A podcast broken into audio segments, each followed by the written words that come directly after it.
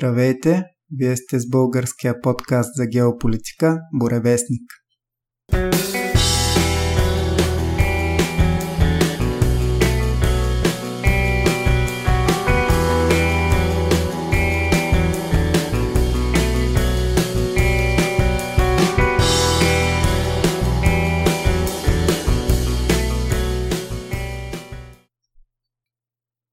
Миналия брой отговорихме заедно с Тома на част от въпросите, които получихме от нашите слушатели във връзка с броя ни за разликите между православието и католицизма, който пуснахме в началото на юни. И сега в този последващ брой ще отговорим на оставащите въпроси. Нямаше как да успеем да покрием всички в рамките само на един брой, щеше да стане прекалено дълъг и затова ги разделихме на две и сега някои от по-задълбочените богословски въпроси ще чуете техния отговор в този брой. И този път отново с нас е Дани. Здравей, Дани! Привет! Здравей, Тома, радвам се, че отново ни гостуваш.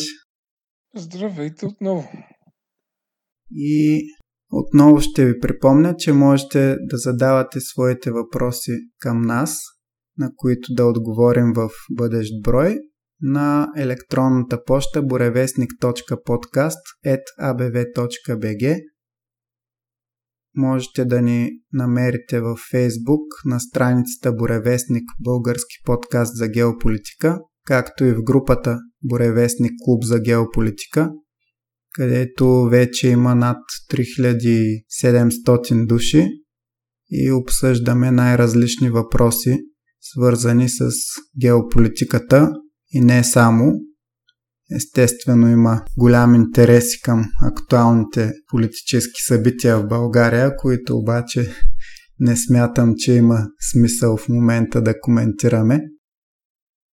Освен това, наскоро пуснахме и канал и група в Телеграм за лесен достъп от телефона към нашето съдържание, без да е повлияно от алгоритмите на Фейсбук. И нашият сайт е borevestnik-bg.com. От време на време пускаме кратки разбори на геополитически събития, както и преводи на чуждестранни статии. Оттам можете да свалите и нашето приложение за Android, с което можете по-лесно да слушате подкаста направо през него. И сега към въпросите от нашите слушатели, които останаха неотговорени от миналия път. Първия въпрос е от Гергана, която също и в миналия брой ни беше задала няколко доста интересни въпроса. Може да го слушате, ако не сте. Нейният въпрос сега е каква е разликата между православната и католическата литургия, както и в Божията благодат – за разликата между православната и католическата литургия, може да кажем доста неща, тъй като темата е изключително дълбока и подробна. Най-общо може да започнем с това, че в православието в момента в употреба е основно така наречената златоустова литургия, която е създадена от свети Йоан Златоуст. Тя е много стара литургия и е някъде от началото на 4 век, общо взето. Ага. Съществуват също и литургия на, свет, на свети Василий Велики и а, литургия, чието авторство се приписва на свети апостол Яков, която е може би най-древната християнска литургия или една от най-древните. По същество, тези три различни православни литургии а, са много сходни, но имат и различни елементи. Може така грубо да кажем, че те че всяка следваща, всяка по-нова е упростена версия на предходната.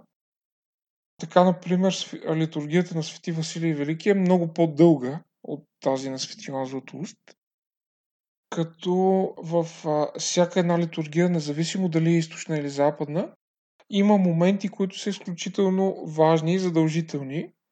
Четене от Евангелието, пеене на псалми, четене от апостолските послания. Също така има част, в която се извършва Евхаристията, чете се така наречената молитва епиклеза или призоваване на Светия Дух, който да изпълни пространството. В западната традиция пък има няколко основни етапа на развитие на литургията, като има древни литургии в Испания, в Франция, в Италианския полуостров, които в някакъв момент са заменени от а, литургията, която е въведена на Трентския събор от Римо-католическата църква през 1563 година. Тази трентска литургия е изключително тържествена и тя е която а, нашите слушатели си представят като чуят римокатолицизъм. Тя е много известна. С тържествените процеси, с а, белите облекла на свещениците.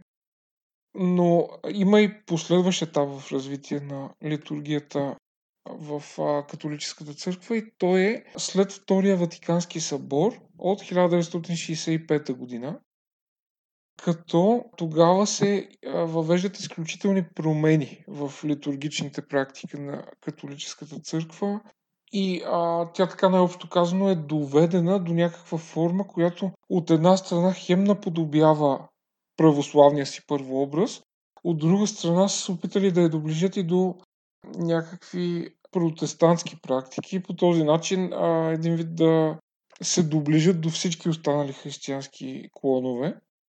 И това е нещо, което е с изключителна спорност и до днес в средите на католиците, тъй като тогава е премахнат латински език, а пък той, знаете, е важен за католическата църква като общ богослужебен език. А, в православието, напротив, въпреки че ние дължим на нашето наследство, което е църковно-славянски език, няма никакви пречки да се служи на ново български език освен чисто технически от сорта на това да се преведат самите молитви, което не е лека задача, но не е богословски проблем. Така, например, за Втория Ватикански събор, като етап от развитие на католическата литургия, може да се каже, че той нанася и някои а, спорни решения, освен махането от акцента от латински язик. Също така календарът на Римокатолическата църква е раздробен на 3 годишен цикъл. А за справка, календарът в Православната църква е едногодишен цикъл, което е според мен логично, защото това е естественият ход на нещата. Всяка година да имаме повторяемост, а не да а, има такъв дълъг период от а, отсъствие на, на някои празници. Също така някои светци, като например свети Георги, са отстранени от общия календар, което е също скандално по своята същина решение на Римокатолическата църква. Да. Освен това, може би тук под протестантско влияние, са вкарани по време на самата литургия четени от Стария Завет. Практика, която не е сама по себе си погрешна. В православната църква също има такива четения, така наречените парамии, но при нас те се случват на вечернята. Да. Но това е на цената на, както казах, раздробяване на, на календара на 3 годишен цикъл, защото а, за справка нали, в Православната църква се чете цялото Евангелие за една година и после се започва от начало. И когато тук се добави вместо с четене само от Евангелието и от Стария Завет, естествено се се увеличава обема от а, текстове, които трябва да бъдат преочетени по време на службата. И това създава множество затруднения у енорияшите и у свещеника, може би. А друга промяна, която е въведена в Римокатолическата църква е това, че свещеникът, който от гледна точка на православното изповедание трябва да води молитвата и по тази причина той гледа на изток, защото изтока е посоката, която гледаме когато се молим. Причина за това е едно от пророчествата за Христос от Стария Завет, където той бива наричан Слънце на правдата. Той е нашето Слънце и за това се обръщаме символно на изток, към Слънцето. В Римокатолическата църква пък е дадено свобода на свещениците да се обръщат и към самата енория, към хората, които са в църквата, което пък по този начин, вместо да водят молитвата, те обръщат гръб на Христос, което е, нали, както казвам, спорно. И това е само един общ преглед на разликите между двете изповедания на литургично ниво. Като това, което може да кажем обобщаващо е, че в православието се спазва литургичния чин и последованието въведени от Свети Йоан Златоуст, докато римокатолическата литургия първо се осложнява, което нали, не е нещо негативно. Тя става много красива в един момент, който е Трентския събор. Mm-hmm. И в последствие след Втория Ватикански събор пък се опростява и се губи, може би, някакво усещане за сакралност. А до каква степен се опростява? Ами, до степен в момента службата в католическата църква може би трябва около 40 минути. Това го давам само като един такъв количествен показател. В православната църква е 3 или 4 пъти по-дълга. Да. Доста чувствителна разлика. Следващия въпрос е такъв, който според мен ще привлече вниманието на всички слушатели. И той е от Венета, която ни помоли да говорим за душата, какво представлява, откъде идва, къде отива, какво се случва като умре човек. Малко тежък въпрос, но важен в богословски смисъл.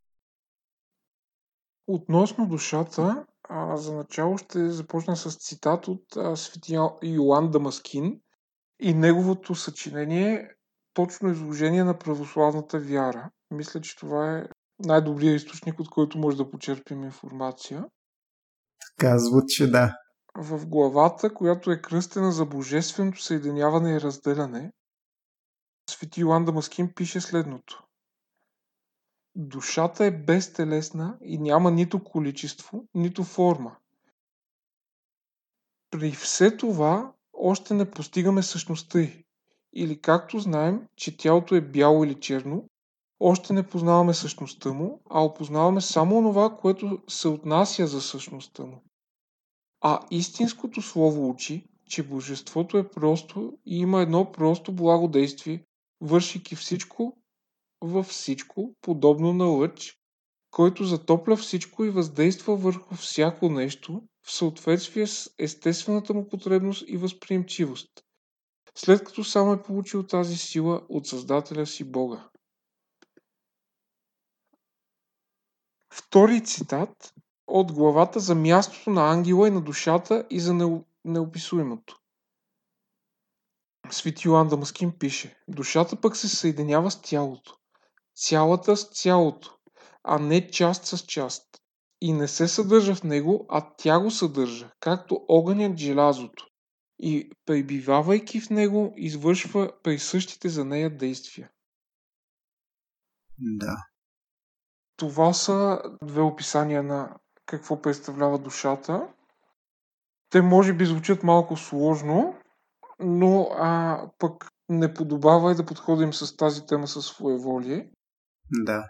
Мисля, че човек, ако изслуша или прочете казаното по-внимателно, ще придобие някаква представа, която да е в рамките на православното учение за душата.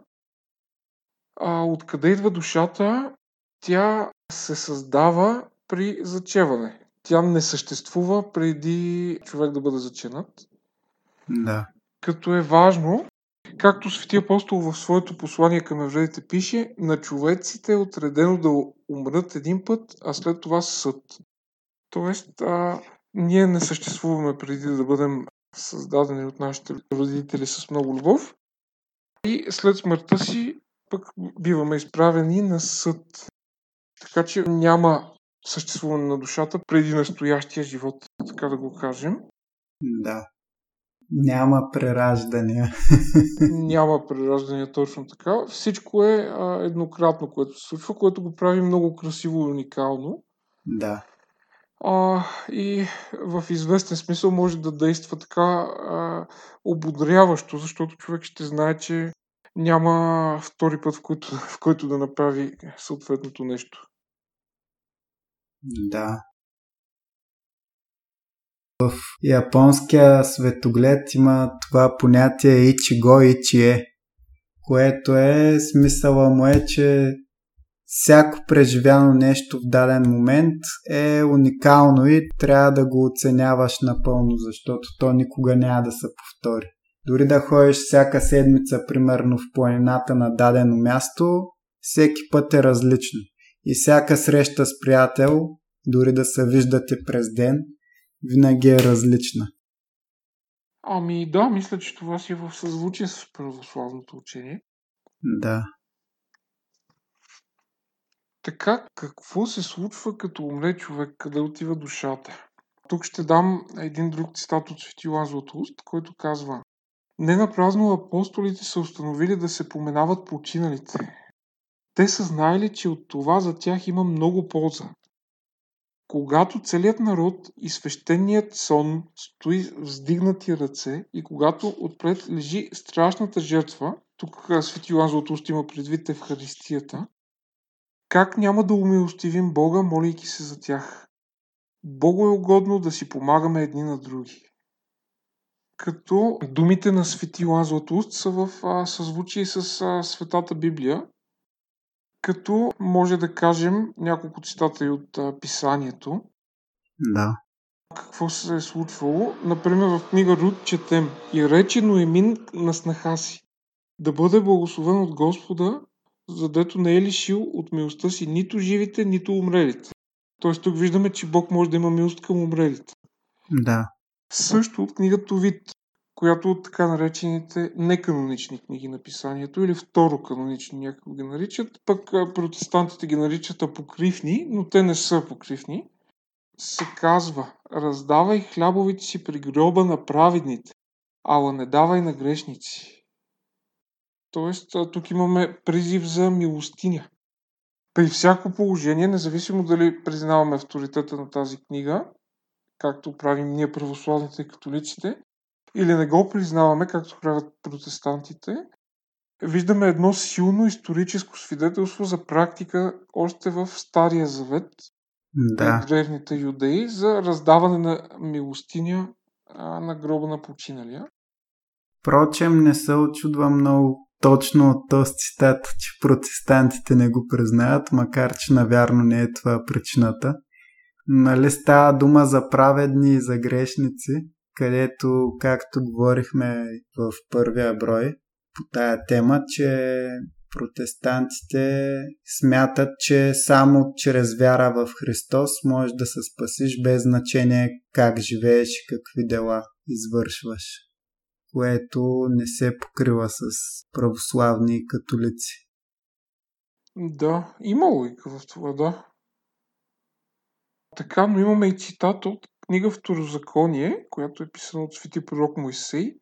В този цитат се казва В скръпта си не ядах от десятъка, нито отделих от него за нечиста потреба, нито давах от него за умрял което е свидетелство, че в, в книга Второзаконие също съществува това схващане, че може да се отделя милостиня за починалите. Mm-hmm. Освен това, а, за същото говори пророк Исаия, който казва И не ще разчупват заради тях хляб в железно влеме за отеха поради умрелия, а, давам контекст защо казва и не ще, защото светият пророк а, говори за време, когато а, ще има наказание върху юдеите. И това ще бъде символ на голяма скръп, че няма да могат да извършват това действие. А в книгата на премъдрост на Исуса Син Сирахов пък също четем Милост за даване да имаш към всеки живеещ, но умрелия не лишавай от милост. Това е такъв цитат. А, примери за милостиня, раздавана за починалите и молитви за тях виждаме и в книгите на Макавеите, които също са исторически книги. А освен това и правилата на Светата Православна църква от най-дълбока древност, като например 50-то правило на Картагенския събор, което свидетелства следното. Помен за умрели да става с литургия, а при нужда и с молитви без литургия. А в 14-то правило на свети Тимотей Александрийски пък четем не се извършва приношение, в скоби опело, панихида и други, за самоубийци, освен ако те са се самоубили при умопомрачение. Мгм. А от а, други правила на църквата четем не се позволява да се отива на молитва на гробища на еретици, а само на уния, които са верни. Така че имаме исторически примери за, за молитви към починали и от Библията също и от правилата на Светата Православна църква. Така че не само, че има съд над човека, но има и смисъл да се молим за близките си. Сега, може би, тук е моментът да споменем как се е появила на света смъртта в а, нашата православна вяра. Ние считаме, че тя е дошла на света като последица от грехопадението на Адам и Ева, първите хора. Като, освен че е дошла като последица от грехопадението, ние все пак имаме и още от първите страници на книга Битие обещание, че ще се роди спасител на човечеството, който ще а, превъзмогне смъртта. Важно е да се спомене, че от гледна точка на православието съществува както духовна смърт, така и телесна смърт. Духовна смърт е погибел на душата и се състои в предаването и на вечни мъки в ада. А телесната смърт е смърт само на тялото и тя е временна смърт до деня на второто пришествие, когато ще бъдат възкресени всички хора за всеобщият съд на човечеството, а не за частния съд, който вече се е случил над а, починалите Да. след смъртта им непосредствено. Сега в православната традиция съществуват а, представи какво се случва с душата непосредствено след смъртта, като тези представи не противоречат на Светото Писание и могат да бъдат намерени като отделни компоненти в него, но като цялостно учение идват от житията на светиите, като например от житието на свети Антоний Велики, от а, някои а, неща, които говори свети апостол Павел за себе си и също най-вече са ясно написани в, а, така може да се каже съвременният им вид, в житието на свети Василий Нови, където той разказва за митарствата, през които преминава неговата послушница Теодора. Мгм. А митарства е дума, която означава буквално пропусквателни пунктове, където се плаща мито, за да може да преминеш. Това е дума от ежедневния живот на хората от миналите епохи.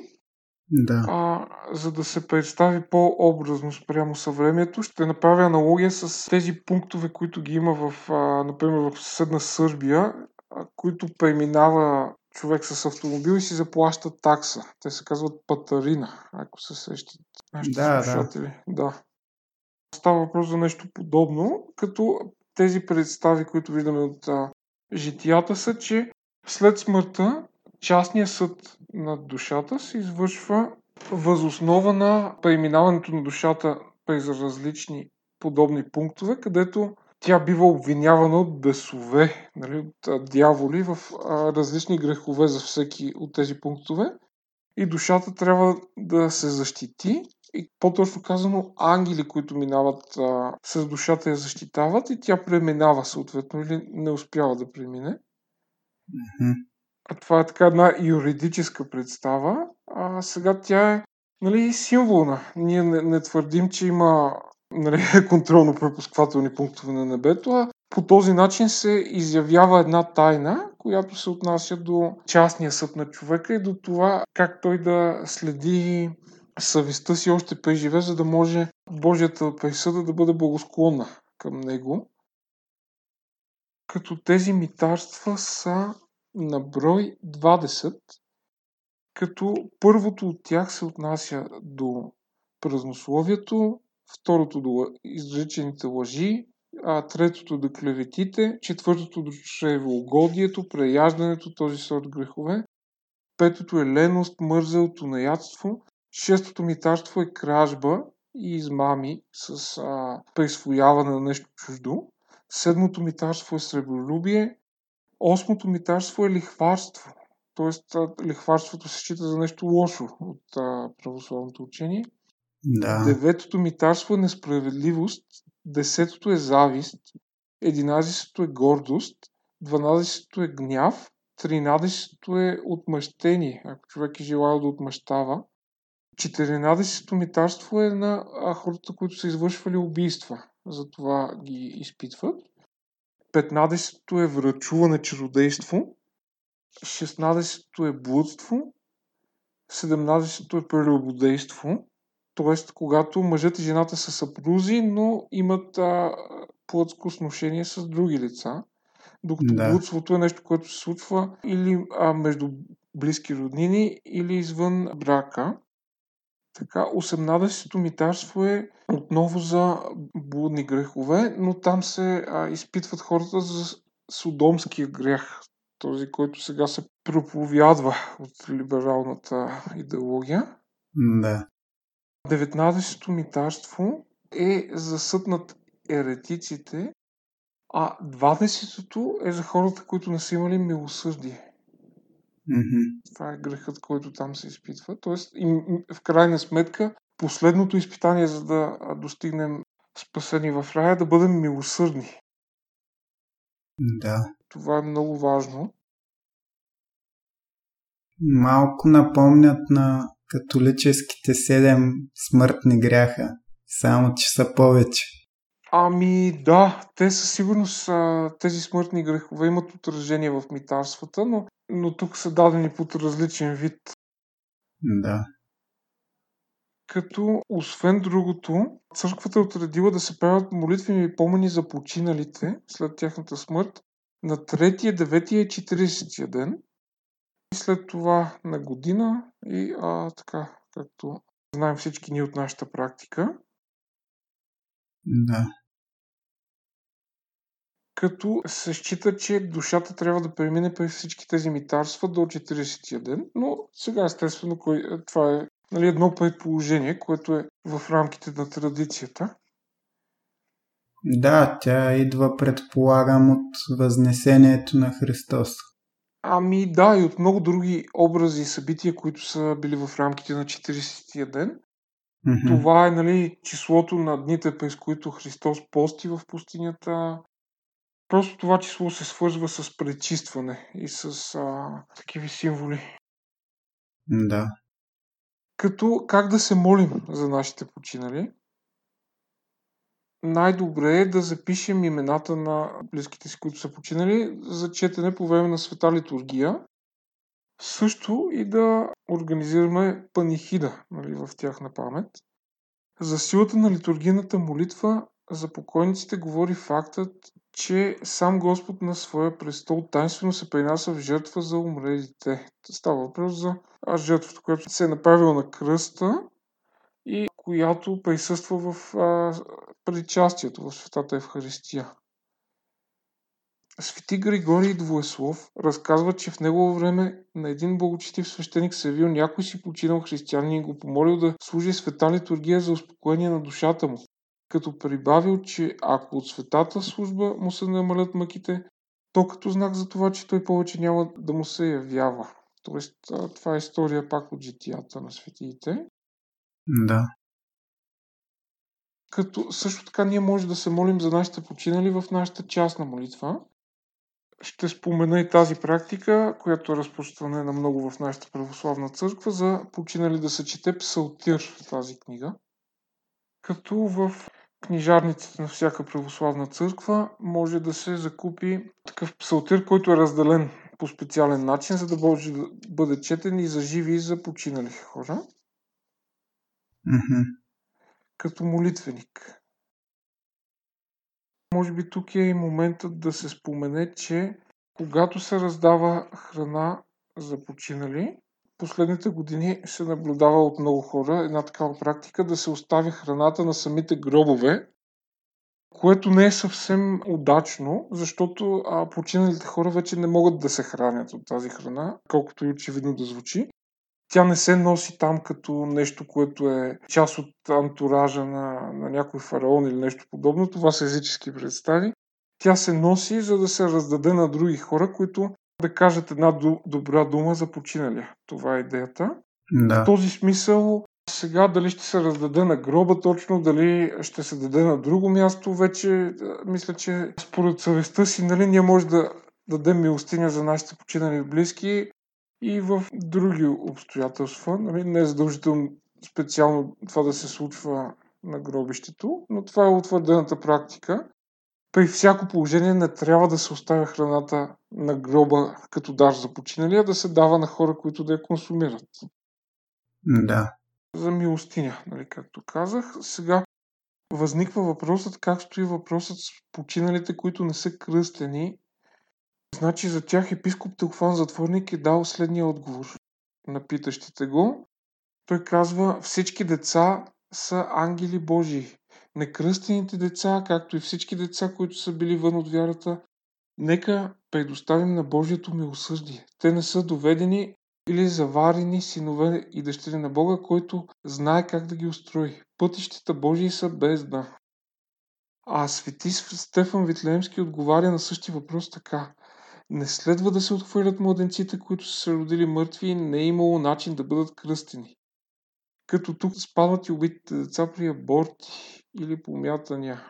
Да. Те не са виновни, че не са получили кръщение. А у Небесния Отец има много жилища, в това число и такива, които са предназначени за невиделите бял свят младенци. Техните родители могат да се молят за тях с вяра в Божието милосърдие. Обаче по друг начин стоят нещата за хора, които по своя воля не са пожелали да се кръстят. За тях отново се доверяваме на Божието милосъждие, но все пак а, не забравяме, че става въпрос за зрели хора, които съзнателно са решили да се откажат от вярата. Да. Друго нещо, което е важно да се уточни спрямо съвременната практика, че православната църква не одобрява кремацията, която се счита като езически обичай. Все пак в писанието е записано, че всичко произлиза от пръста и в пръста ще се върне. И оттам вадим нашата вяра, че трябва да погребваме покойниците. Да. А, значи, католическата църква, освен наличието на рай и ад, като положение, в което се намира починалият, учи, че душите на починалите могат да бъдат в а, така нареченото чистилище. Средно място между рай и ада, където те посредством някакви наложени им допълнителни мъчения да по някакъв начин да изкупят своето място в рая. Защо те вярват по този начин? Това е защото те тълкуват а, едни места от а, Светото Писание по специфичен начин, като виждат в тях доказателство за това си убеждение. Например, първото послание към Коринтияни, където се казва, че на всеки делото ще стане явно, защото чрез огън се открива и огънът ще изпита какво е на всеки делото. В това те виждат доказателство за чистилището. Обаче православната църква ни учи, че това не е чистилищния огън, а огънят на митарствата, през които душата след разделата с тялото се преминава. Добре, следващия въпрос. Пламен повдига три интересни теми, свързани с християнството и българската история. И първата от тях е ролята на българските светии през нашата история. Значи, що се отнася до, до ролята на българските свети в нашата история, без съмнение може да кажем с основополагаща роля, като започнем от а, светите братя Кирил и Методи и техните ученици, които са създали нашата писменост, положили са основата на нашата църква, на светия цар Борис Покръстител, който е съучаствал в тяхното дело и е счетен от църквата за равноапостолен. И стигнем до дните на мрачното османско робство, където пък от, отново българските светци и като цяло българските християни но нали, светците все пак са тези християни, които считаме за пример като начин на живот, са отстоявали наред с вярата си той народността си, защото имаме примери като свети Георги Софийски нови, свети Николай Софийски. А, имаме и примерът а, на света Злата Мъгленска, която е изключително а, почитана, която в нейното житие четем как а, тя се отказва от това да стане жена на мисиоманин и от богатствата, които ще получи в резултат на това, за да се съхрани като, и като християнка, но и като българка. Дори въпреки противението на собственото й семейство, което е предпочитало тя да, а, да приеме исляма, колкото парадоксално да звучи, но пък а, защо да звучи парадоксално, като и днес имаме много български семейства, които са готови от най-малкото нещо да се откажат от своята идентичност и да приемат чужда такава, само за да имат материални облаги. О, да, да, да. Е, самия факт колко хора заминават в чужбина и взимат и децата си и много от тях, да, има прекрасни български общности в чужбина, в най-различни страни и западни и други, където поддържат българщината, има български училища и така нататък, учат децата си на родолюбие сигурно много по-добре от повечето българи в България, но огромна част просто се срамуват от своя род език, както е писал отец Пейси и прегръщат чуждото и си мислят, че една абсолютна самозаблуда, че ако много се постараеш да се интегрираш, да приемат като свое. Никога няма да приемат като свое естествено. Където и да си, това е просто е едно правило в човешкото общество, че никога естествено ние можем да намерим приятели, с които да станем дори много близки, които са чужденци, но никога обществото като цяло няма да приеме външния човек за свой. Сега може би до някаква степен правят изключение европейските колонии по други континенти, като Штатите, Канада, Австралия, защото там огромна част от населението идват откъде ли не. Но дори там все пак, ако отидете в среда, където са американци, които са си от 100-200 години се живее техния род там, няма да ви приемат веднага за един от тях. Естествено, да. Дори при самите американци си има а, някакво национално самосъзнание, нали, точно тези старите родове, за които говориш. А, аз лично съм чувал американци да се оплакват от това, че като дойдат емигранти, независимо от къде, те просто не могат да, да влязат в ситуацията, да разберат устоите на държавността там, което всъщност е нещо логично, защото както и тук, като дойдат чужденци, не разбират а, устоите на нашата държавност. Да, да. Аз имах един колега, който беше изключително очуден как в България ние сме такива нали, не приемаме еднополови бракове, нещата, които на Запад са едва ли не ежедневие, но тук противоречат на нашите ценности. И известно време нали, не годуваше, но после си вика, е, вие сте различна култура, не знам си какво, т.е. приложи другата либерална мантра, че нали, как едва ли не всички култури са равни. Те разбира се, аз също съм съгласен, че трябва да уважаваме чуждите култури, но със сигурност не са равни. Има такива, които са по-близки до нас, има и такива, които са твърде далечни от нашите ценности. Така че нормално да не мелим брашно с, с всяка една и с някои да са ни по-близки, а други не. А трети откровено враждебни. Да, така е. Но да, аз те прекъснах, да е. Ами той ти спомена за, за отец Пейси, което само показва колко е свързана българската история с българските свети, защото не са ли корените на българската държавност в модерния вид точно при отец Паиси? Да. И да. който а, не случайно е канонизиран и за светец, защото дори самото Евангелие ни казва, че най-голяма любов има този, който положи душата си за е, ближните си. А в известен смисъл той е направил това и е посял семената у мнозина, за да го направят по един или друг начин. А според тебе, защо Българската православна църква не е канонизирала за светец Васил Левски? Ами, отговорът на този въпрос е така доста ясен за повечето въцърковени хора и то е, че делото на Васил Левски е било в сферата на светското, на, на така на световните дела, ако мога така да се изразя.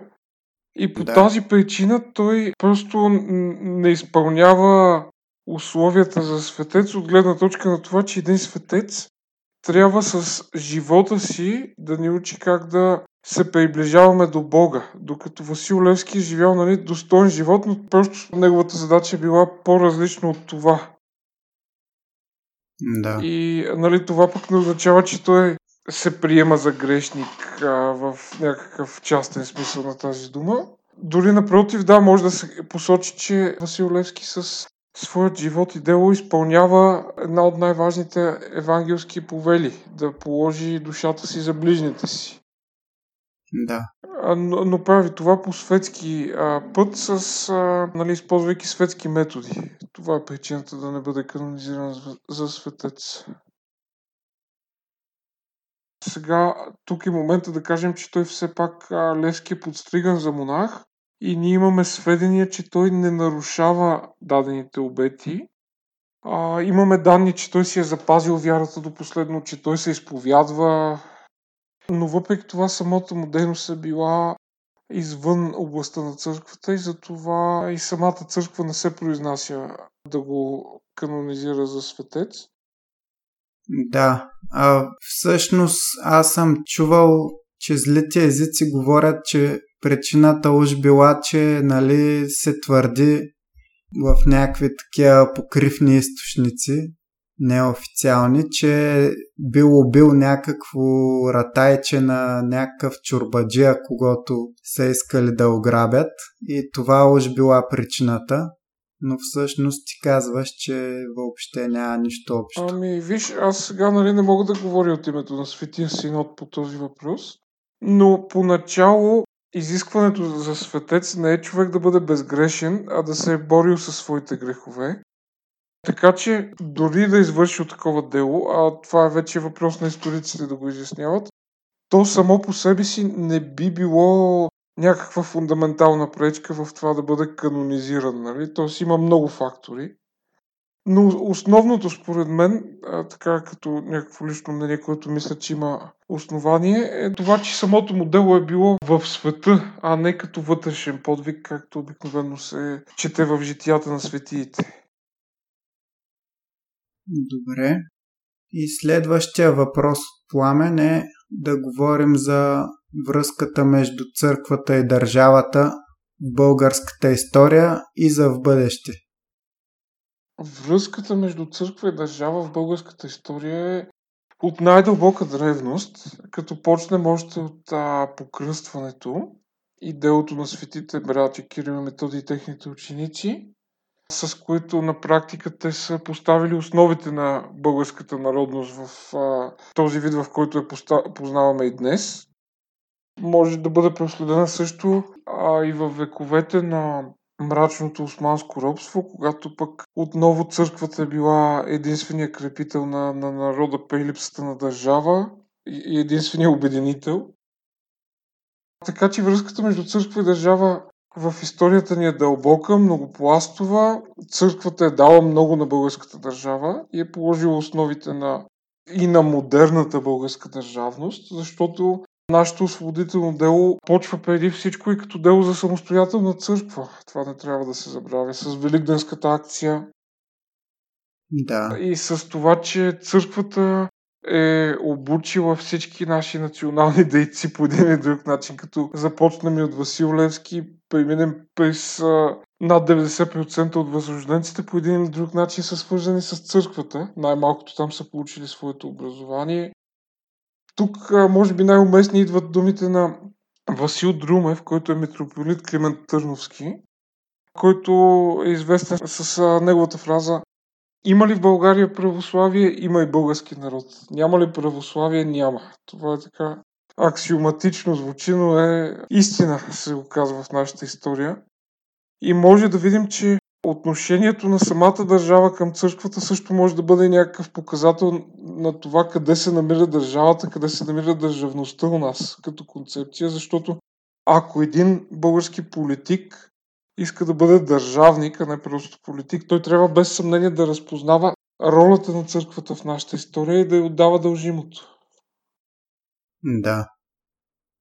И това е хубава тема, която можем да разискваме в бъдеще. И друго нещо, което Пламен желая да ни чуе да засегнем, е връзката между църква и училище. Връзката между църква и училище в България е аналогична на връзката между църква и държава, като е също толкова стара, колкото тази връзка. А, да вземем за пример книжовните школи, които са основани от учениците на светите брати Кирил Методи, Охридската школа, Преславската школа. Корените на българското образование могат да бъдат проследени без съмнение до там като в а, вековете, в които съществува Българската православна църква, на практика не е спирала да обучава българският народ под една или друга форма. Да вземем за пример отново времето на османско робство, когато българският народ е бил образован в килийни училища, които а, нали, за някой тази фраза днес звучи като нещо назадничиво, но на практика това е било не просто нещо без альтернатива, но и нещо на достатъчно високо ниво като образование за времето си. Да, и може би не е случайно и като част от една доста стара война на светското срещу духовното е това отрицателно значение, което днес знаем за килийно училище, че едва ли не е нещо много примитивно, много изостанало. Но всъщност за времето си е било най-доброто, което човек може да получи в България под турско робство. Да, и той реално в това килино училище са давани необходимите познания, които светското училище в един момент е обогатило, но той е стъпило на, на тази основа. То не е нещо, което да му противоречи. И в този смисъл пропагандата да. срещу а, нали, риториката срещу килиното училище по-скоро е плод на комунистическата пропаганда, а не толкова на исторически факти. Да. Освен другото, трябва да споменем и факта, че българските манастири, като например Рилският манастир, който е бил едно средище на книжовността, който през цялата си история винаги там се е служил на български язик и на славянски язик. Българските манастири са били едно невероятно средище на книжовността, което също е служило като образователна институция и в довъзрожденската епоха, а също е продължило и през възраждането под една или друга форма, чак до освобождението е било популярно за заможни българи да изпращат децата си в манастирите, за да се учат на читмо и писмо, като нещо различно от килийното училище. Ага. Където да придобият култура, където да се срещнат с различни хора. Така че ето това е още, още един аспект, в който Българската православна църква е помогнала на, на образованието и на училището. Може би тук е мястото да кажем, че в днешно време пък а, ние малко ощетяваме децата от гледна точка на това, че не ги учим на това, на което винаги българските деца в цялата на история са били учени и това е именно предметът Закон Божий, който нали, е популярен също с наименованието Вероучение, да. в който децата са били учени на основи на вярата. А днес а, така агресивно ги лишаваме от това познание – да, за съжаление. Както мисля, че споменах и в предния брой, това е едно от двете ключови неща, които с цялото отрицание привидно на комунизма от, от властта след 90-та година, две неща не са бутнати, а именно формата на държавно управление си стои република. Не става и дума сериозно за връщане на монархия и не става и дума сериозно да се връща вероучението като предмет в училище. е единствено избираемо. Да, но, но за съжалението по този формат, в който избираем, няма много голяма популярност и то не защото децата или родителите задължително не искат, а защото и самите училища трудно биха отделили бюджет за подобно нещо. Да. А на времето, ако сте виждали дипломата на една ученичка от Македония, чието преподавател е бил Гоце Делчев, доста известна е тая снимка в интернет пространството. Там на първо място от всички предмети, изредени в дипломата, е точно закон Божи. Не трябва да забравяме също, че дори българските войници, ако слушателите ни са обръщали внимание, има едно чудесно издателство българска история. Те преиздадаха учебник по военно дело нали, за войници, който е бил в употреба в царство България. И дори, mm-hmm. дори там има раздел за а, вяра в Бог и обучават войниците на а, основни нравствени норми, за да можете все пак да, да не престават да бъдат човешки същества дори и на фронта. Да. Това показва колко различни са нашите приоритети днес и колко някак дори нали, сега сме много щастливи, едва ли не горди с това, че живеем в едно сравнително мирно време.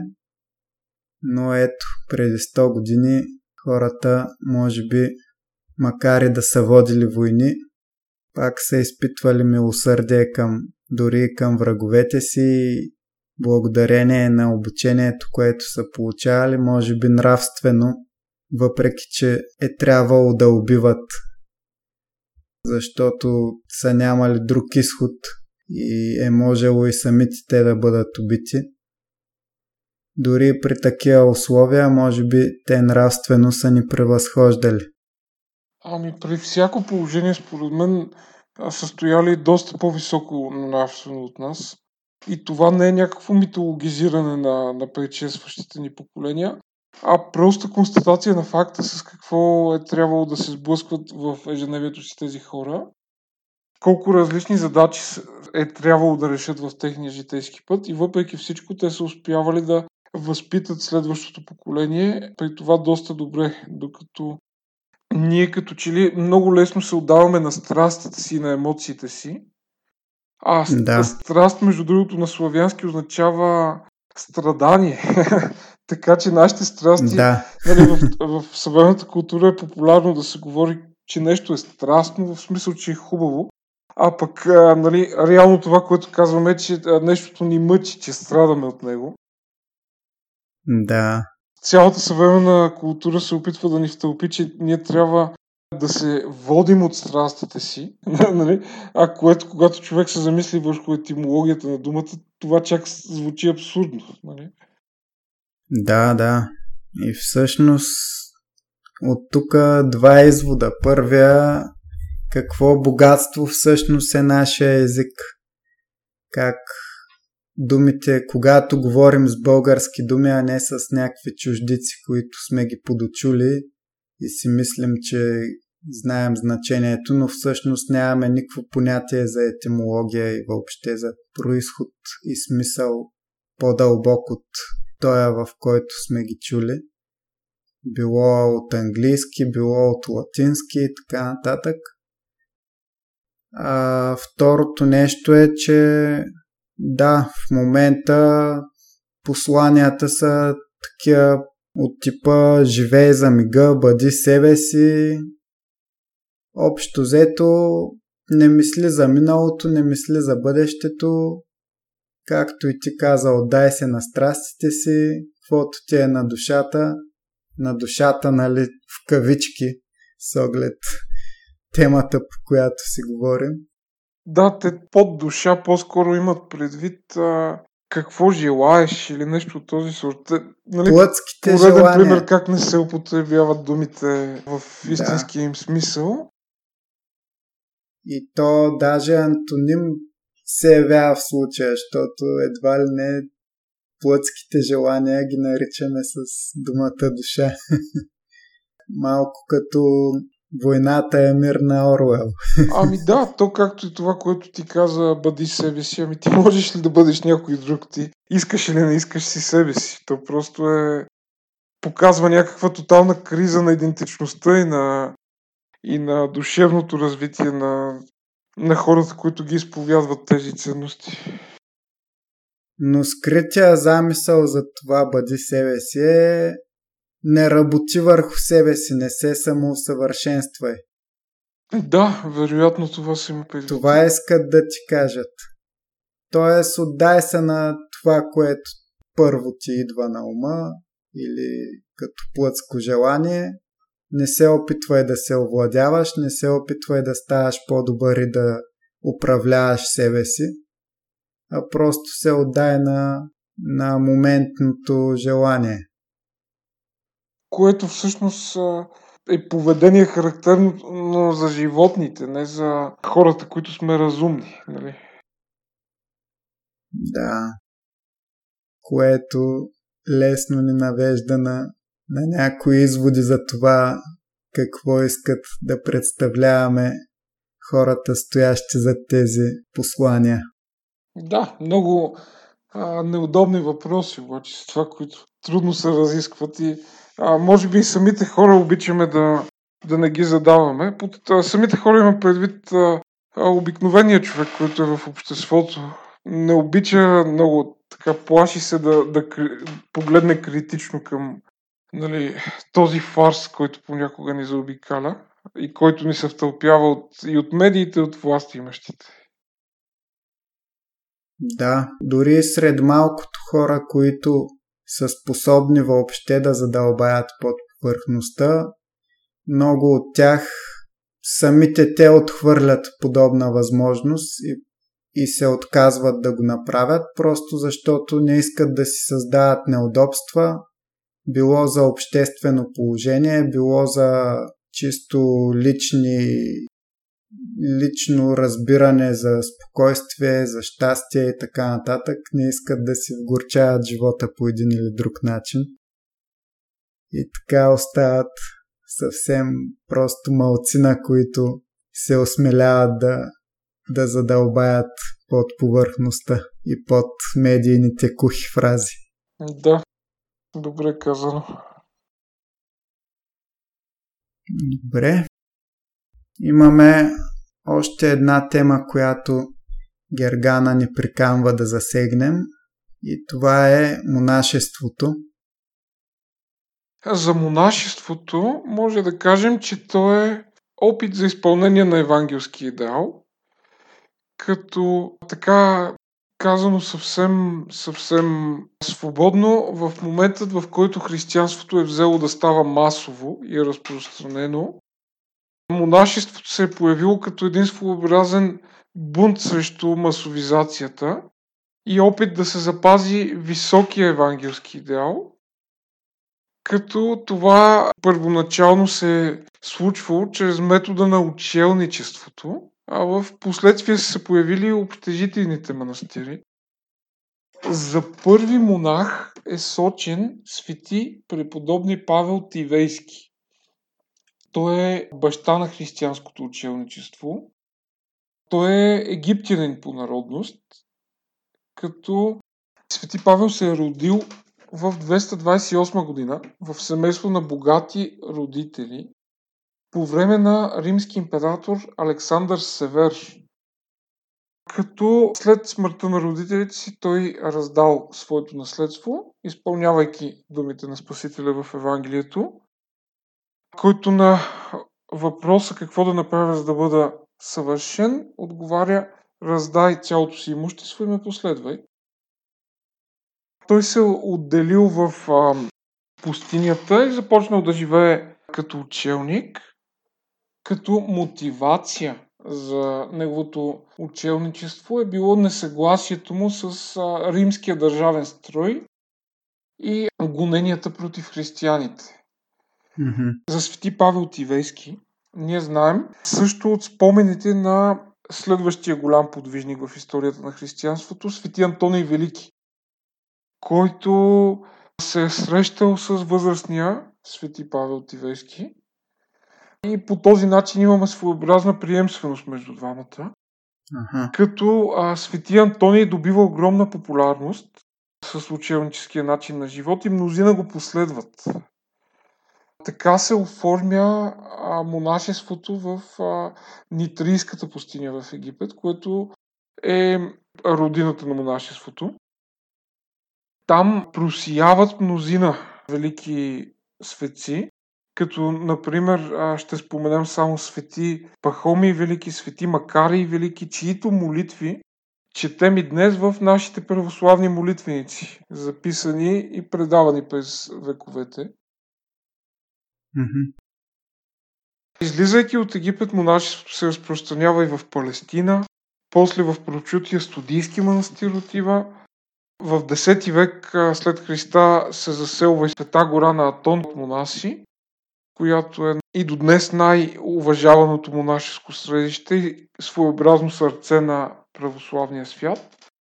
Монашеството се разпространява също и по нашите български земи, като негов основоположник в България е свети Йоан Рилски. Също монашеството достига до земите на Русия и Украина, където е известната Киево-Печорска лавра. В Русия Оптинската пустиня заслужава да се спомене монашество има в Западна Европа, като то е разпространено, да кажем, още от а, свети Йоанн Касиян Римлянин, от свети Бенедикт Нурсийски в последствие, които са православни светци, живещи на Запад, част от нашето наследство. Mm-hmm. И на практика монашеството се разпространява днес из целия свят. Като ако трябва да кажем още няколко думи за монашеството в България, то всъщност историята при нас е много, много подобна на историята с Свети Павел Тивейски. По същия начин Свети Йоан Рилски се осамотява, за да търси Бог и в последствие мнозина го последват и учениците му и последователите му основават Рилския манастир. Любопитно за българския слушател ще бъде да чуе, че Свети Йоан Рилски е оставил свое завещание. Това е известния завет на Свети Йоан Рилски, който може да бъде намерен в интернет и да го прочетат а, нашите слушатели, а да видят с какви ценности е бил нашият най-уважаван светец и как е разсъждавал и колко всъщност актуални са думите му дори и днес. Своят завет Свети Йоан Рилски който нашите слушатели могат да потърсят в интернет пространството или в книжарниците в православните църкви. Той започва така. Аз, смиреният и грешен Йоанн, който не съм извършил никакво добро на земята. Когато дойдох в тази рилска пустиня, не намерих човек в нея, но само диви зверове и непроходими дебри. И поселих се в нея самин с зверовете, без да имам нито храна, нито покрив. Но небето ми беше покров, земята постеля, а тревите храна. Но благият Бог, заради обич към когото презрях всичко и претърпях глад и жажда, мраз и слънчев пек и телесна голота, съвсем не ме изостави, но като милосърден човеколюбив баща, обилно задоволи всичките ми нужди. Може да видите нали, как разсъждава този светец и какви велики българи има, с а, какво мислене. Да, наистина. Интересно е да се спомене, че той все пак ни съветва малко по-надолу в своят завет, а най-много се пазете българи от сребролюбивата змия, защото сребролюбието е корен на всички злини, според апостола, който го нарича второ идолослужение. И тези думи, това предупреждение на Свети Йоан Рилски е много актуално според мен днес, защото живеем във време, в което обективно ние сме най-богати и най-развити в цялата ни история. Да. Но същевременно страстта към парите ни погубва и унищожава като народ И а, алчността просто може да я видим навсякъде в нашето общество, за съжаление.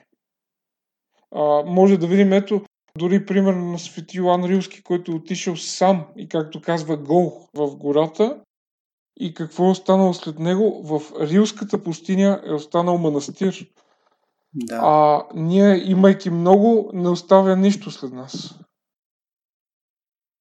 Да.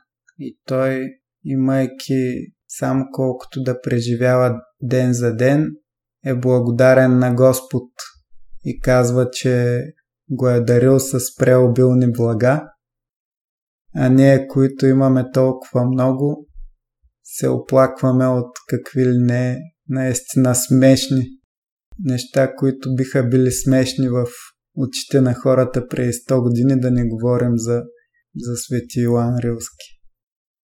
Да, абсолютно съм съгласен с това, което казваш. Така, след като направихме преглед на историята на монашеството, си заслужава да споменем няколко неща още.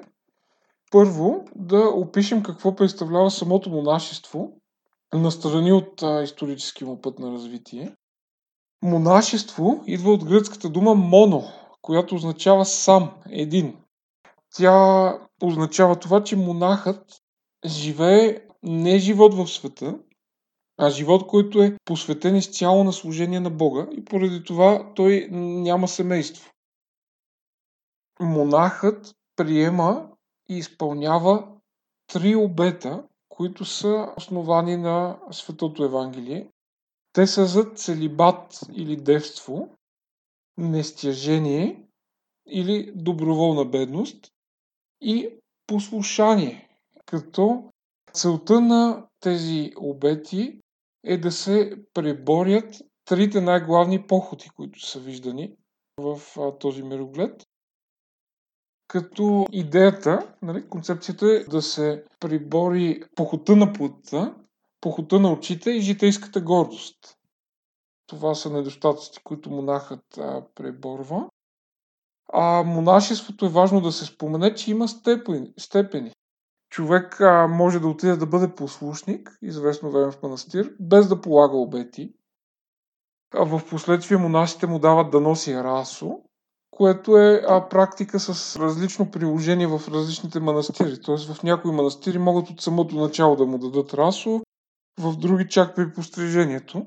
Това е така. Има свобода тук, в, а, както вижда и гумена на манастира. Или както е утвърдената практика в различни държави се случва. А, но вземе ли расо, става расофорен монах, т.е. носещ расо. Форус е нося, расо, нали, гръцка дума. Mm-hmm. И в последствие се дават обети, като тези обети също са на степени. Това са така наречената малка схима и велика схима. Като великата схима е най-високата степен на монашество, която съществува. Тя се нарича още велик ангелски образ и се сравнява с монахът с ангел. А какво различава малката от великата схима? Великата схима представлява, ако нашите слушатели са виждали, ако не могат да потърсят, има изображение в интернет, монасите носят едно много специално расо, което е с изображения и надписи върху него като приелият велика схима, освен с този външен вид, се отличава и с това, че е длъжен да прекарва дни в а, това облекло. И освен да го носи, той трябва да чете молитви и писанието, като той има по-големи отговорности от а, тези, които са приели малка схима. Mm-hmm. А схима думата означава дреха. Тоест, не случайно аз ги различавам по дрехата, защото самата дума това бележи. Да. Тук да отбележим, че монахът, за да стане монах, той не трябва да вземе това решение да приеме монашеството като бягство от света. Например, както много хора казват, нали, не успях да се оженя или, или не ми върви в работата, дай да взема да стана монах. Напротив, човек трябва да е успял в живота или поне да има потенциала да успее и да запази тази борбеност, но да я прехвърли в монашеството, ако желая да стане монах. Тоест монашеството не е изход от света, не е бягство, а е също толкова валиден избор, колкото всички направления на, на живота. И един човек, когато стане монах, трябва да продължи да се труди също толкова усърдно, колкото се е трудил в света, ако не и повече. За да стане монах, човек трябва да избере това съзнателно, а не под влияние на афект, на разочарование, не като момент на слабост, а като съвсем трезв и съзнателен избор. И бидейки монах, той има своето ежедневие, което се ръководи от монашеските устави. Те са писани от а, нали, нашият устав е писан от а, свети Василий Велики, но и други свети отци са писали наставления за монаси. Като в ежедневието си той трябва да се занимава с ръчен труд, за да може да бъде полезен с нещо. Също така той има време за молитва и време в което служи в църква. Тоест монашеското ежедневие е плътно запълнено. Ето, например, свети Бенедикт Норсийски съветва монахът да прекарва 8 часа от деня си в молитви и изучаване на писанието, 8 часа в сън и 8 часа в труд. Като останалите свободни часове между тях да продължат в, или в четене, или в работа, както е удачно за съответния момент. Да. Също е важно да се отбележи, че монашеството приканва приемащите го да положат обед за целибат или въздържание не от погнуса към брака и от плътските отношения, а като изпълнение на думите на светия апостол Павел, който съветва, който му е удобно да бъде сам, да бъде сам, а, но човек може да постигне спасение както като монах, така и в семейство, в брак, като по някакъв начин дори отците гледат на, на семейния живот, като на а, пак живот в манастир. нали? Но това се прави като аналогия, сравнение. Нали? Че, например, има такава история за жена, която искала да изостави семейството си и да постъпи в манастир, но пък а, оттам и казали, че нейното семейство е нейният манастир. И това е нейното служение, което е дадено. Да. Още нещо за монашеството да кажем, което съвсем не изчерпва темата, но би било интересно. За тези, които имат по-голям интерес към тази тема, е, че могат да се запознаят с чудесни наставления от Свети Василий Велики, който в издадените от Зографското братство томове излага своите наставления за монаси.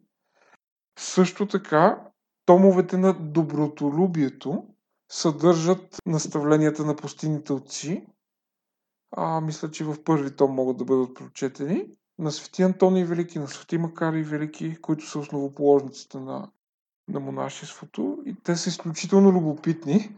В интерес на истината, една груба аналогия би ги сравнила с а, така популярната self-help литература, с някакви наставления за живот, но с тази разлика, че светите отци и пустините отци и монасите имат много по-дълбок поглед върху света, така че това не би било една най-обикновена психология, а напротив една много задълбочена психология. Също а, заинтересуващите се от монашество мога да препоръчам четвърти том от творенията на Свети Игнатий Брянченинов, който е много изчерпателен в наставленията си към монашестващите. И също така има една книга, която се казва Лавсаик. Тя е с житията на пустинните отци. Сега всички тези книги са православни, издавани от православни издателства и така в употреба от православната църква, т.е. могат да бъдат открити в книжарниците на вашите църкви. Също ще спомена една книга, която се казва Лествица, която е нали, се чете, а лествица означава стълбица. Тоест, това е стълбицата на добродетелите, които монахът трябва да изкачи, за да постигне съвършенство. Тази книга също е много интересна за четене от Свети Йоан Лествичник, но тя се чете доста трудно, защото човек има нужда от необходимата подготовка, най-малкото исторически, за да разбере така пълноценно съдържанието й. Тези книги могат да бъдат четени от любопитство, но вече как човек ще ги прилага в живота си, зависи от консултация с неговия духовен отец или наставник. Така че преди всичко човек трябва да води православен живот, преди да пристъпи към монашеството. Да. Относно бъдещето за напред, това, което поне сега в западния свят, така, поне тази линия, която се кара да се следва, отгоре надолу, в момента виждаме, че масово и от по-малото поколение се учат и това, което се вижда е материалното е номер едно. Нов телефон, а и не само за, за това. След това, като станат по-възрастни, след 20 годишнината, гледат веднага да имат кола. Тоест, хвалят се с материални неща, няма с какво, кой знае какво духовно израстване, с което да се похвалят. То не, че това е нещо, с което хвалебството е да го имаш. Това може да си го пазиш за себе си, но въпросът е там, че все повече и повече се признава в обществото, че духовното всъщност за жалост остава на заден план. И то не само в развитите държави. В развиващите се държави, под ръководството на развитите държави, за съжаление, те също биват карани дори още от самото начало да им се вкарват главата, че материалното е номер едно, а в духовно израстване това въобще не трябва да се случва. И това е, че от най-малки, дори в бедни африкански държави, може да се получи завист от между малки деца и в смисъла, че материалното взема връх, духовното се потъпква още от ранна възраст. И поне с това, което виждам, трудно за напред да има повече последователи в монашеството. Единственото нещо, което е може би като лъч е до някъде, като промяна на тенденцията, е един вид пренасищането с материалното, защото това, което правят хората, е реално е търсят смисъл. Те извървяват пътя, но стигнат ли целта, искат нова цел. Както е не само в капитализма, в повечето системи е така. Дори им, има системи, в които не прогреса е самоцел, т.е. не само прогресивно мислене, просто постоянно да се трупва и да се натрупва, натрупва, без това да има край, каквото и да е то, то няма въобще пресечна точка до духовното. Да речем, дори в древни времена човек има склад, има повече, да речем, реколта и си я пази за себе си, не иска да споделя с другите. Един прост пример, но сега това е на огромен глобален мащаб. И най-вече младите хора. Те се влияят от постоянното влечение към консумателство, каквото и да е. Влияят се едни и други и за съжаление това се насърчава от системата, в която живеят, независимо дали е капитализъм или е комунизъм или нещо друго. И за съжаление политиката на повечето държави много се меше, както и преди в античността. Но малко са хората, които като се пренаситят, изведнъж биха се сетили, че всъщност търсенето на смисъл няма да го намерят в материален свят, а в духовен. И понякога хората са най-близки до духовното, когато всъщност именно са бедни или са, нямат храна, нямат близки до тях, но в същото време пък и може да имат много материални неща при тях, твърде много, дори семейство да имат, и да се чувстват духовно изолирани, тъй като цялото си време са дали за трупане на материално богатство, а не на духовно. И това, което си мисля, че монашеството дори и за такива хора би било представлявало поне интерес да знаят малко повече за такава тема. Но в днешно време, ако има един лъч светлина, преобладаващото нещо като тенденция е да се затъмнява положението. Следващия въпрос е от Мариана, от премиерата на първия брой, в който отговаряхме на слушателски въпроси. И тя пита какво представлява екуменизма и моли да обясним защо руския патриарх е против екуменизма. Икуменизъм е дума, която има най-малкото две значения. Коренът на думата е от гръцкото екумене, което означава обитаемият свят, като смисълът, в който са влагали древните в тази дума, се е отнасял до границите на империята, на Римската империя. В последствие виждаме като титла на така наречения Вселенски патриарх или икуменически. Той самата дума на български Вселена ни напомня на нещо, което е заселено. Селение. Нали? И, а, в този смисъл пак има значение на обитаемия свят. Да. Какво означава тя, когато говорим за екуменизъм? Може да имаме предвид желание за диалог между различните християнски конфесии с цел да бъде изяснена каква е догматическата истина по определени въпроси и така да бъде постигнато църковно единство. В този смисъл думата не съдържа нищо лошо или еретично. Напротив, това е една стандартна практика през, може би, цялата християнска история. Думата обаче има и друг смисъл и се отнася до така наречения Световен съвет на църквите, който е създаден след Втората световна война от а, протестантски мисионери. О. Като идеята на този Световен съвет на църквите е всички християнски конфесии да седнат на една маса, но не в традициите на Вселенските събори и не в традициите на самата църква, а чисто административно аналогично на начинът по който държавите се обединяват в ООН, да кажем. Mm-hmm. И там, в този Световен съвет на църквите, да бъдат взимани решения за цялото християнство, но не съборно, а административно. И по този начин да се генерира едно механично единство, което да бъде светско.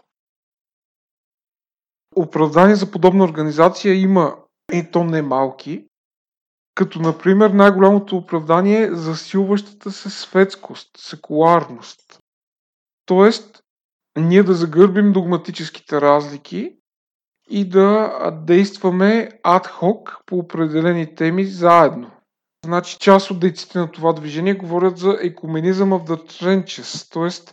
екуменизъм на окопите, т.е. има се предвид една аналогия с условията на военни действия да. които православните конфесии са поставени в своеобразни военни условия и трябва да се защитават срещу всичко, което е светско, срещу еволюцията, срещу дървенизма, срещу комунизма и други подобни учения.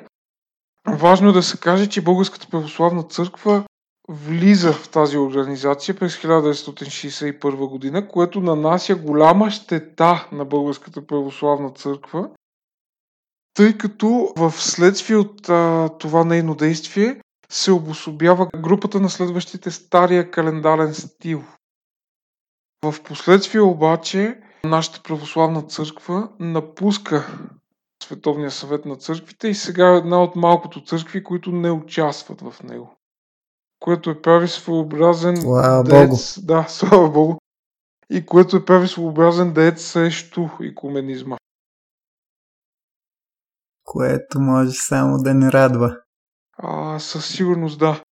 Така че, когато говорим за екуменизъм, трябва да знаем за какво точно говорим. Няма нищо лошо в християнския диалог, стига той да бъде конструктивен и в търсене на истината. Но превърнали се в политиканстване и опит за механично обединение на вярата на цената на истината, тогава вече със сигурност мисля, че всички ще се съгласим, че е нещо лошо поне ако истината ни е ценност и ако държим на нашата православна вяра. Да, то звучи крайно нелепо. Смисъл, самия факт, че идеята е не чрез събор да се взимат решенията административно, това ми звучи като все едно някакви хора да се налагат над цялата църква. Да, то между другото тук дори има една така малка измама, тъй като На български ние казваме икуменизъм и събор, нали, две думи, но на английски язик, който е административният език на, на Световния съвет на църквите, се казва Ecumenical Council, т.е. Вселенски събор на български. Ага. Но на английски икуменизъм звучи като Вселенски събор, т.е. има някакъв опит да се дублира звучението с цел да се създаде усещането за нещо, което... Което е църковно легитимно, но всъщност не е. Именно, да, именно. Сега относно руския патриарх, аз лично съм скептичен относно твърдението, че той не се участва в икуменизма. Това, което е моето впечатление, че като цяло руският патриарх по-скоро желая той да води процесът на, на конвергенция, ако мога така да го нарека този процес, с който се конкурира с... А, за който се конкурира с Вселенския патриарх.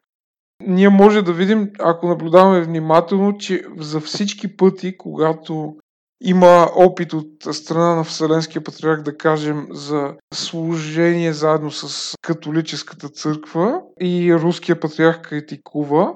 Малко по-късно има аналогичен опит от руска страна, руския патриарх да поведе служба съвместно заедно с католиците.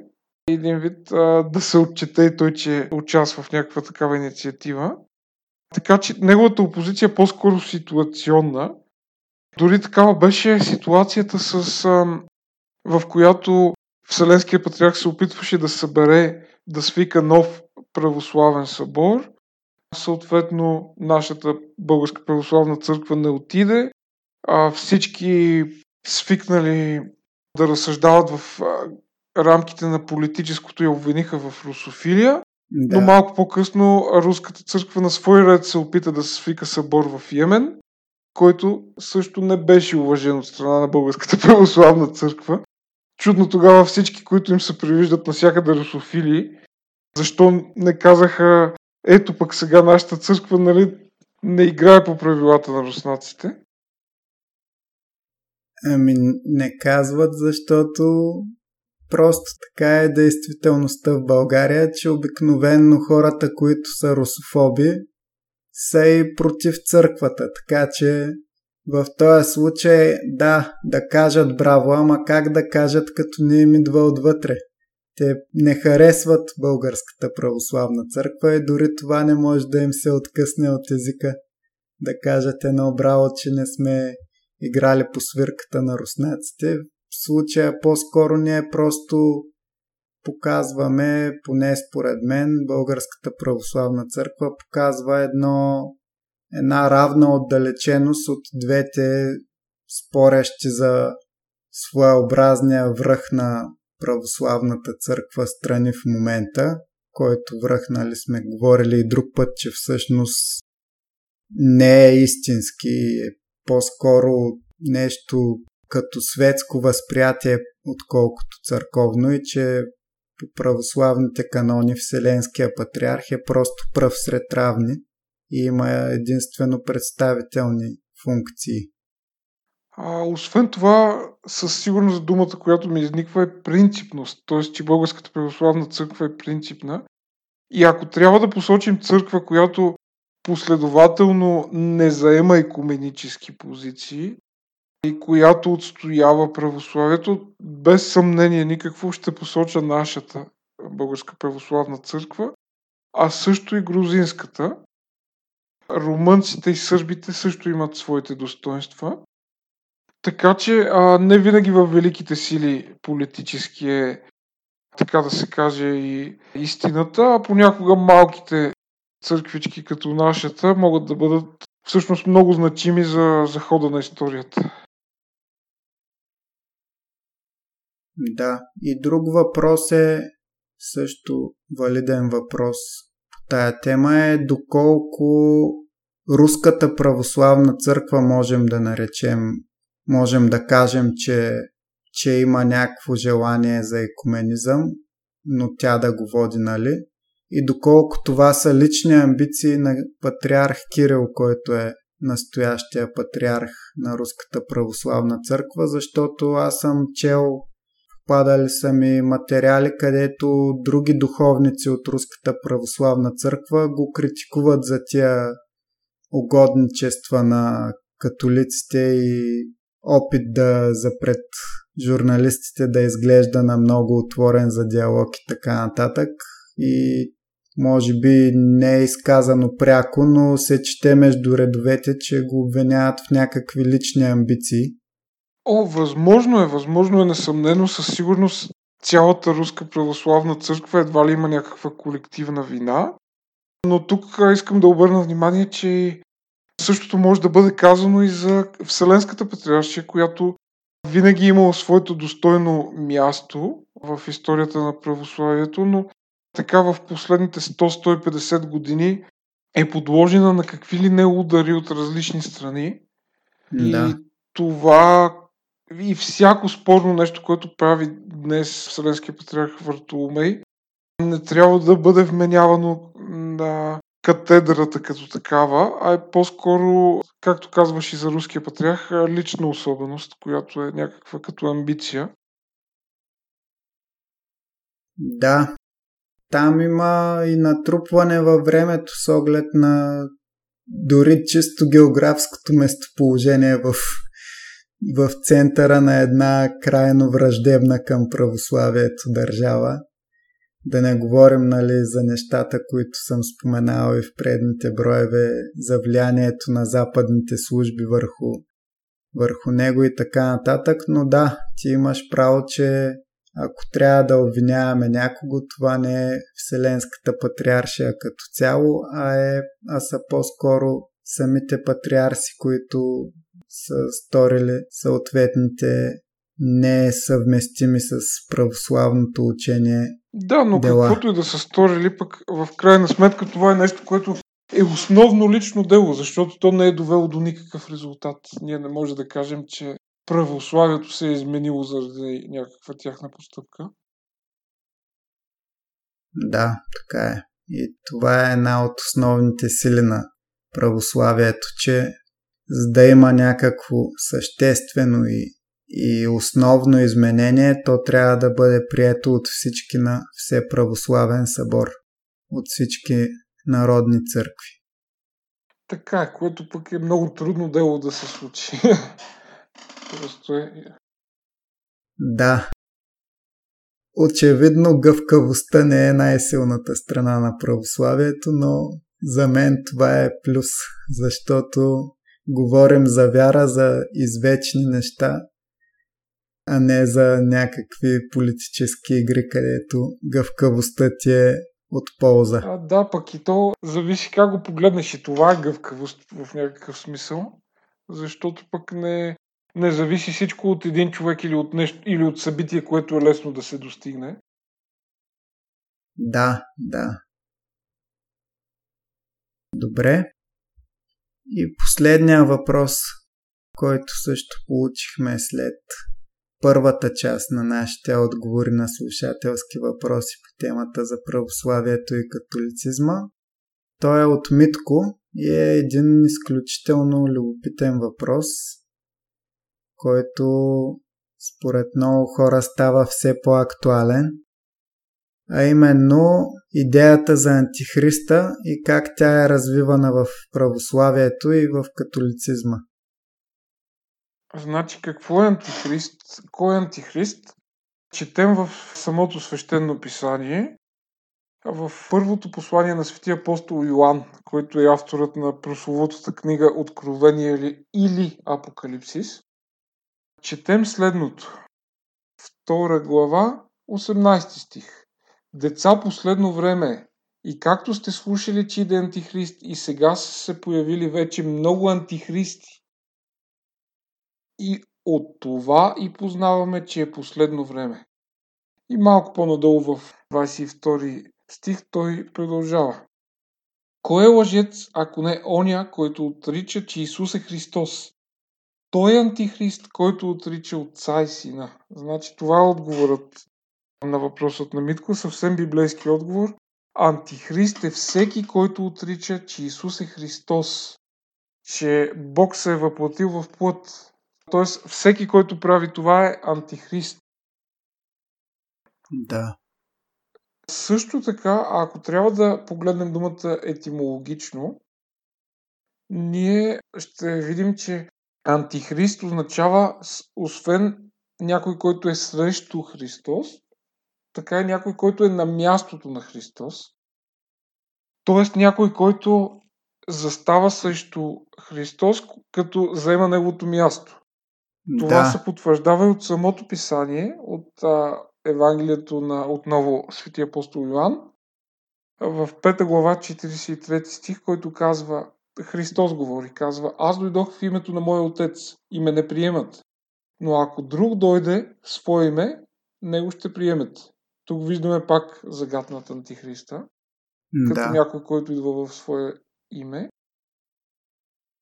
И така виждаме, че писанието, освен за много антихристи, които са всички, които отричат, че Христос е дошъл, като в едно по-широко тълкуване това би включило атеисти, юдеи и всякакви такива хора, сектанти има, които отричат въплъщението, гностиците. Да. Така и Антихриста е конкретна личност, която а, ще изиграе своята а, историческа роля по аналогия на ролята, която е изиграл Христос, но с обратен знак. Тоест той ще, неговия живот ще наподобява Христовия живот. Той ще се опитва да го имитира по всякакъв начин и да има негови, неговите дела, но естествено това ще бъде една иллюзия. Той няма да бъде Божий син и няма да бъде и няма да победи смъртта така, както Христос я е победил. Но той ще дойде за изпитание на верните, най-вече. А, относно ролята на Антихриста има доста неща, но темата е наистина много дълга и може би заслужава отделно предаване, в което да се изследват всички библейски пасажи, да се видят тълкуванията на светите отци, например на свети Андрей Кисарийски, авторитетното тълкуване.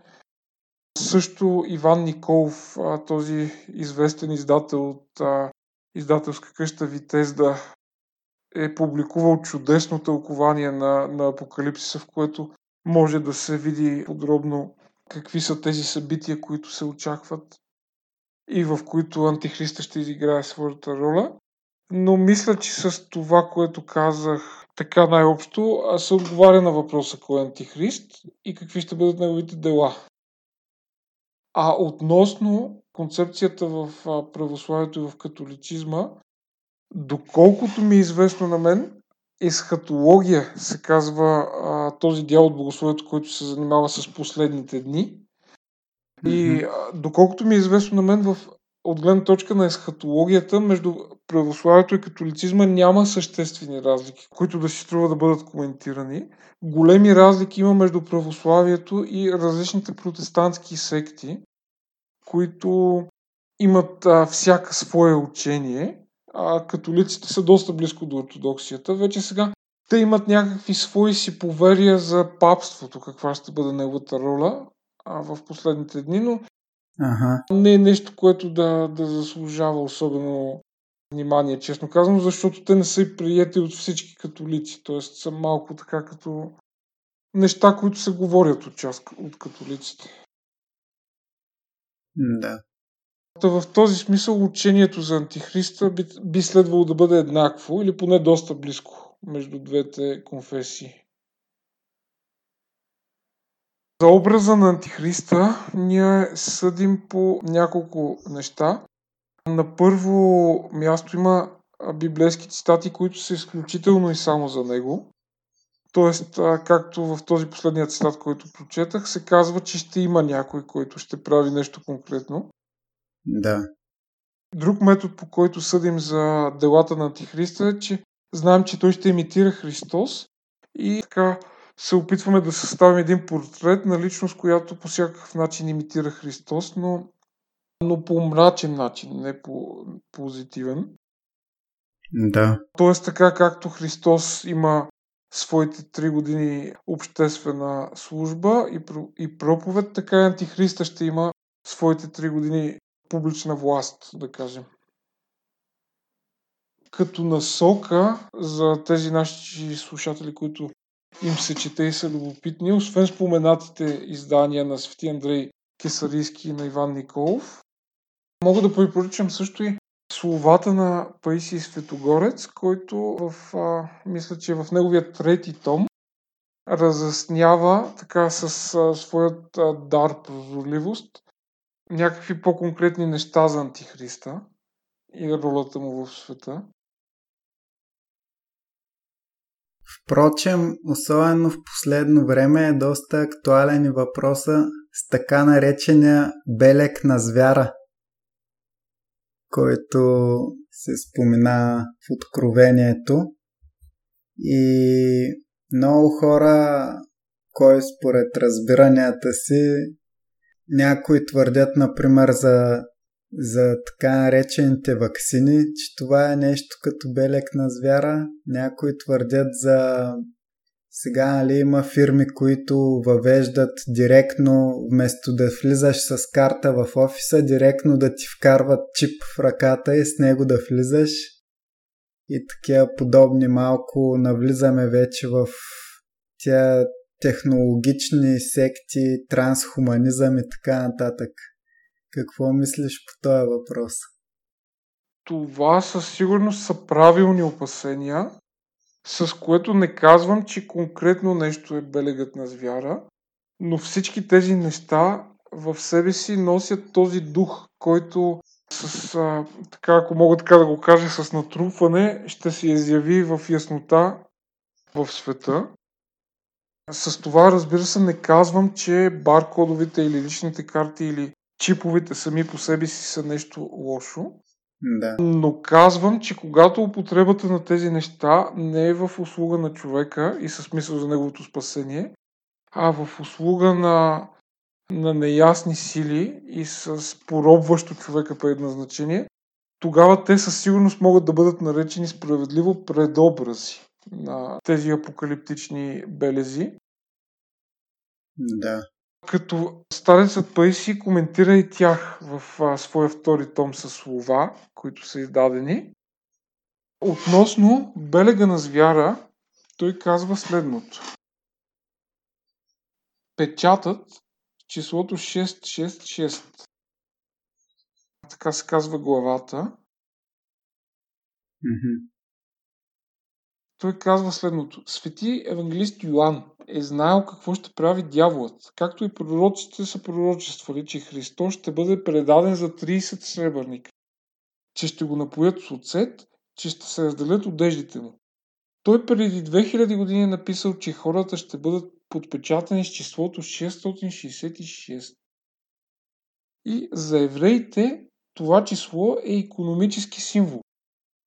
Като се казва, че в Стария завет евреите са наложили един определен данък на народите, покорени от тях, в различни войни, и този годишен данък е бил 666 златни таланта. Така че това е символ на економическо превъзходство. Освен това, вече тук допълвам аз, че шестицата е символ на човешкия труд.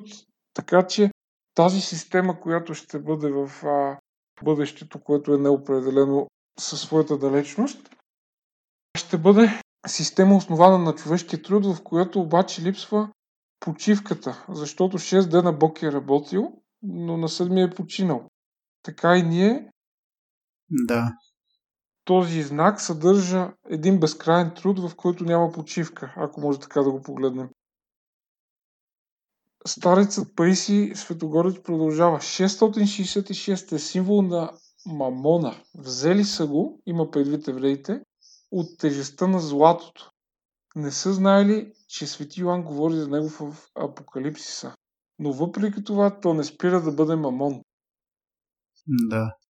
Сега относно самия белек, как ще бъде. Старецът Паисий Светогорец го питат, отче, защо печатът се нарича още и белек? И той отговаря, защото няма да бъде на повърхността. Какво ще рече белязвам? Означава правя дълбоки прави линии, запетая очертания.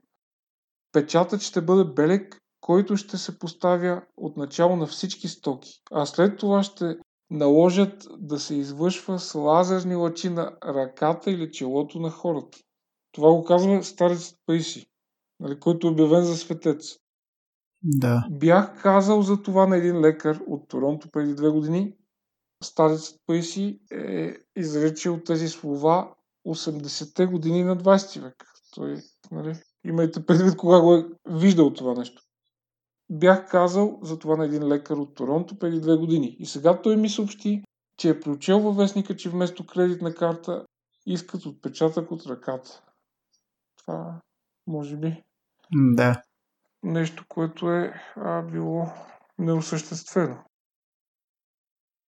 Ами да, то сега в момента тия чипове, нали, това, което знаеме за, за тия фирми, където си влизаш с тях вместо ключ се едно за вратата. Но за в бъдеще, като нищо могат да, да го направят с и там да са ти данните и нали, като директно в ръката ти да имаш като дебитна карта или кредитна съответно. Да, да не говорим вече за още по-усъвършенстваните системи, където насякъде те следят камери, както е както в Китай се опитват да направят. Там дори не ти трябва и чип да ти следят постъпките и да ти променят тъй наречения социален рейтинг, според който ще имаш повече или по-малко права, но да, малко навлизаме вече в не чак толкова пряко свързани теми.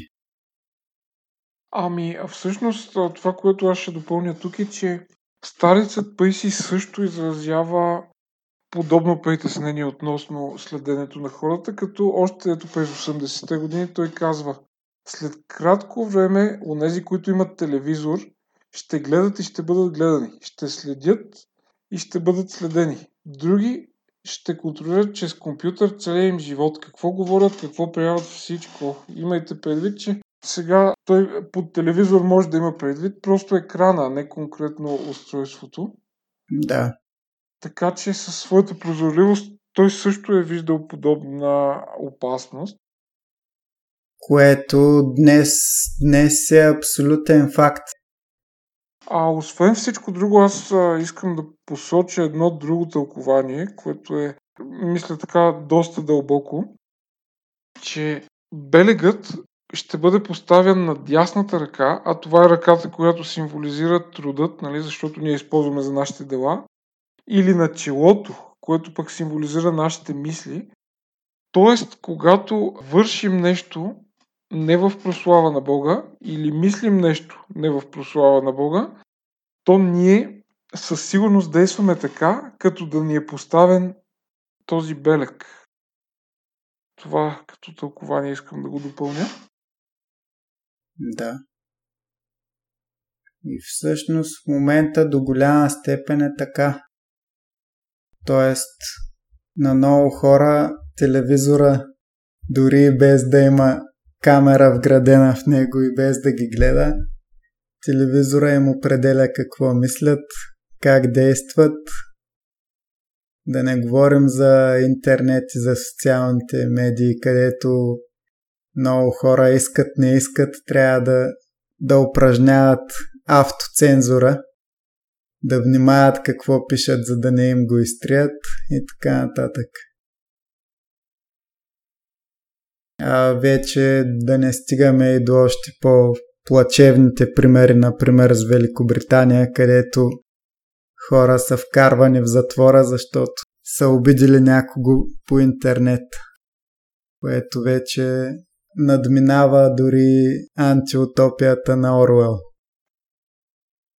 Така е, така е, да. И отново това фундаментално сходство между това, което, за което говори старецът Пейси и Светогорец и това, което виждаме да се формира във времето, в което ние живеем. Да. И дай Боже да близките десетилетия две да, да свием малко в по-различна посока, защото не ми се мисли каква ще бъде действителността за нашите внуци. Така е, дано, дано в крайна сметка нашите страхове бъдат а, на празни. То е по-добре да, да, да бъдат на празни, отколкото да се сбъднат в крайна сметка. Да. Добре, и с това приключваме нашия 27 брой. Тома, благодаря ти много за участието. Както винаги, беше много изчерпателен и мисля, че и нашите слушатели ще го оценят. Аз също благодаря за поканата. За мен не е удоволствие. Тези гостувания са просто чудесни за мен. Надявам се и за нашите слушатели да са ползотворни. Дани, благодаря ти и на тебе. Благодаря с.